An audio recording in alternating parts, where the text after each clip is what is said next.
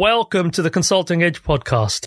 If you want to find out how to turn your knowledge and expertise into a consulting business, find your edge, and become a seven figure consultantpreneur in the digital age from startup to scale up, then this podcast is for you. I'm your host, Masood Hassan, and every week I'll take you through practical content that you can use to turn what you know into a lifetime of multiple income streams, work less, and grow faster smartly. These are methods that I actually use to do my own consulting work and how I built up my own consulting business over the last 25 years. For each episode, I'll create a custom action guide so you know exactly what steps to take to help you get results really fast. My ambition is to change the future of 1 million people to break out on their own and create new business value. 1 million independent consultants, 1 million stories, 1 million futures. So be sure to subscribe to the show on your favorite podcast platform and join me now for this week's episode. Hi, and welcome to episode 8 of the Consulting Edge podcast. As always, I hope you're well. How's your week been? What have you been up to? And then you've had a chance to really reflect back on some of the things that we were talking about in episode 7.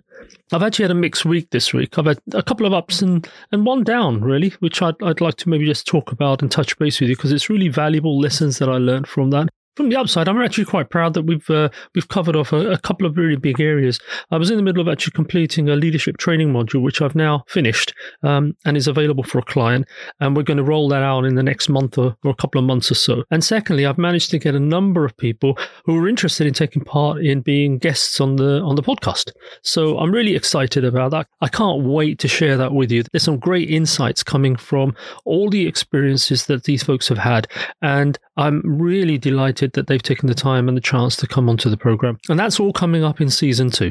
And now for the downside. And I'd be unrealistic to be able to sit here talking to you about all the things that are great if I don't talk to you about things that actually don't go well, And I'm just sort of reflecting on what happened. Look, it's quite annoying to get to a place where you've come this far and you're so close to the hurdle of actually winning the project when actually you, you lose it. Now, when I reflected on why, the answer wasn't obvious, but it did occur to me that the reason wasn't because we were inadequate or we didn't have the capability or whether the fee structure was appropriate or not or whether we cost too much. I think it was more basic than that.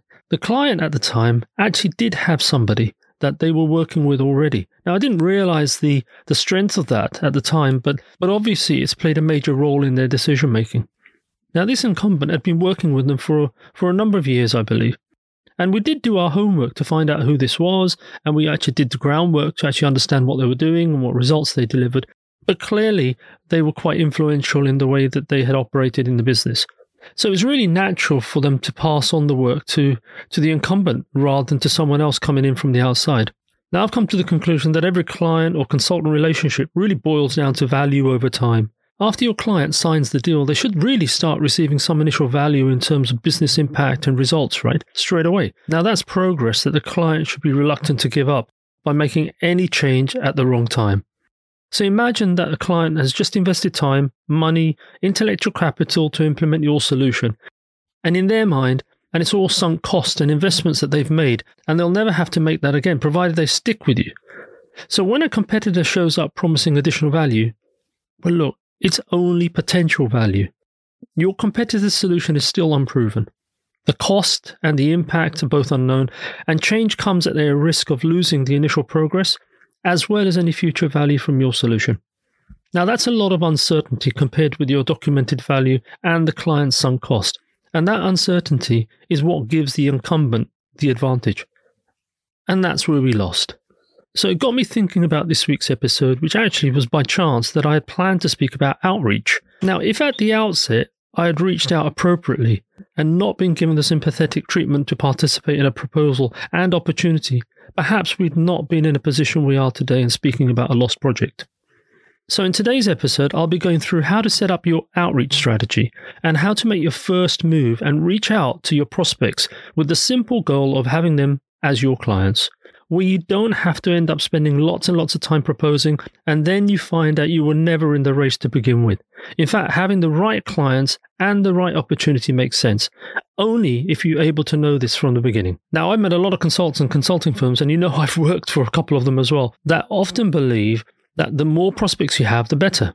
I need to stuff my pipeline because in order to get one project, I actually need a thousand leads. Look, I'm being sarcastic, of course. But pursuing the wrong types of prospects wastes precious time, cash, and resources. And that's why having a well constructed outreach strategy is absolutely critical to your immediate effectiveness and long term success. Look, many consultants I meet actually do a lot of business development, but they may only go through old contacts or referrals or cold calls or email campaigns. And then sometimes, if you're lucky, a call out of the blue comes from someone you've never met. Wouldn't it be great if you could do it all by design rather than let it happen by chance? There's no one size fits all model for an effective outreach strategy. So, how you structure yours will depend on the business needs and the nature of the service and the personas you're targeting. Now, for a lot of people, outreach is most closely associated with sort of traditional models like cold calling. I have to go out and find somebody, but the only way I know how to do that is actually pick the phone up and ring somebody that I don't know. But in the digital age, the landscape has changed. If you're specializing in B2B outreach, there's really two real fruitful B2B sort of platforms, LinkedIn and email. Now, often when it comes to outreach, cold calling is the sort of first thing that comes to mind. But it's really not my thing. It just feels too intrusive. People nowadays prefer to be addressed at their own convenience. And LinkedIn and email and other social media platforms allow that advantage. We have the chance to readily conduct more versatile, wide reaching outreach on those sort of platforms one thing that's always talked about in consulting is adding value, and that everything that we do must add value. Now, I'm sure you've been given advice or seen or heard people giving advice that consultants should always reach out to prospects when they have something compelling, useful, a tidbit here or there, something to offer. For example, an article or a white paper, your new book, or an introduction to a to a, a, a seminar, or some insights or a report that you've just written or a project that you've just covered and you're going to be able to put together a case study for. Now, common wisdom says you should offer some sort of value to prospects when you reach out to them. Now, what if that common wisdom is not only wrong, but backwards? For example, a discussion with a client might sound like Hi, Dave, I thought you'd be interested in some findings from a new project we've just completed with another company in your industry, and it's all about conducting work overseas. Now, we've had a number of benchmarks that show that you're behind the best in class performing organizations. Or it could be Hi, Dave, we've just conducted a great piece of work and research on overseas trading, and the findings would really surprise you. We'd love to come and present this to you and your senior leadership team. Can we get a half an hour of your time? Now, how many times have you tried something like that? And how many times and how often has that worked for you? Now, I'm embarrassed to say that it's taken me most of my life to understand this. But it's true, except in very rare situations, giving people advice who haven't asked for it just doesn't work, no matter how noble your intentions are. In fact, they will often be offended, and your very relationship can be damaged. When my daughters were growing up, I would see them making a mistake and offer my advice. Now, did they take it? Really? More often than not, they would say, We know, Dad. We're not kids. Unsolicited advice always seems judgmental and it's therefore unappreciated. So the rule is simple. If they don't ask, don't give advice. Simple as that. Now, it doesn't mean people are ungrateful, but people are often embarrassed when reminded of their mistakes and shortcomings. In my experience, most people actually need to see the end result of their wrong thinking. When that happens, it makes a much more powerful and lasting impression. Now, your advice will be more effective when they've seen their mistake, and then they come to you. It doesn't mean you abandon anyone, it simply means you track their progress, keep low, and then be ready to answer their questions or queries in a positive, inspiring way. The impact of your advice isn't just based on insight, it's also based on timing. So, the best approach to consider is what I call value inversion. So, rather than reaching out when you have something, reach out when you want something, specifically advice and insight which we all need constantly. So if you take that approach, where you're actually asking for advice and insight, maybe the message to Dave may sound something like Hi, Dave. I was looking for some help and insight on doing business overseas, and you immediately came to mind as the right person to talk to. Can I get a few minutes where we can have a quick chat? Now the solicitation has a different feel to it, and it's asking for a favor. Now you might ask, well, why would anyone want to be able to respond to that and say yes? Well, I was told a while back, and it stuck with me for many, many years. The bottom line is that all of us are all wired for generosity and giving and helping others, but we're educated for greed. And we're really happy when we are helping people and making them feel good, and where we can make a difference and help others. the experience of being able to serve is its own reward.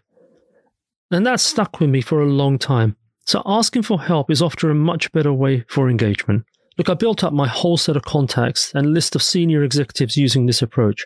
When I started out, there was no way that senior executives like CEOs or COOs of sort of multi million dollar companies were going to take my calls.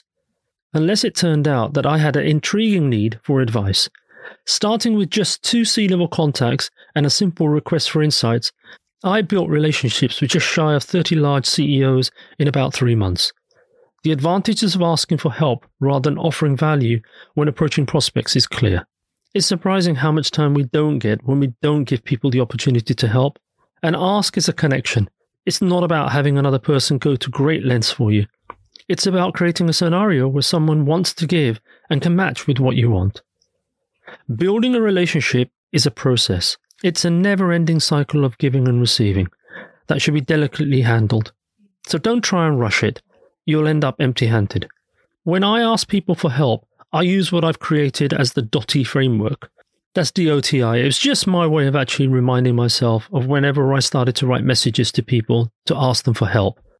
And it includes a very, very simple framework. I select one or a few targeted people to reach out to. I define the problem. I outline what I'd like them to help me with or what I'd like them to do for me. And then I tell them how much time I think I should take.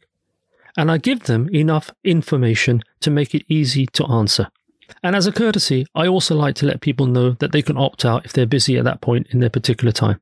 So DOTI represents define the problem, outline what you want, allocate the time that's needed, and provide enough information for them to be able to make it easy to answer your question. Look, targeting thousands of positions in thousands of different industries is like looking for a needle in a haystack with a blindfold. You can't possibly have a clue on what the prospects industry is currently facing. That means, in that case, you're just assuming what kind of problem they may have. If you're talking to everyone, you simply can't get the message through to everyone. And what's worse is a lot of people will get offended. You're reaching out to them with a subject that doesn't concern them, which can only mean one thing you haven't done your research. And let's say that some of the unqualified untargeted prospects will schedule a session with you. Well, what does that mean? Well, you've wasted your precious time nurturing the wrong people. So, from my lesson learned right at the beginning, we've just got to be conscious of who we're reaching out to to help them solve the issues and the problems that might be facing in their business. So, as usual, guess what, guys? Yep, I'm going to leave you with a couple of actions for this week. Again, go and find a quiet space and a clean sheet of paper. Make yourself comfortable. And what I'd like you to do today is Start to think a little bit about who's on your contact list. Now, choose three people that you know you need to connect with.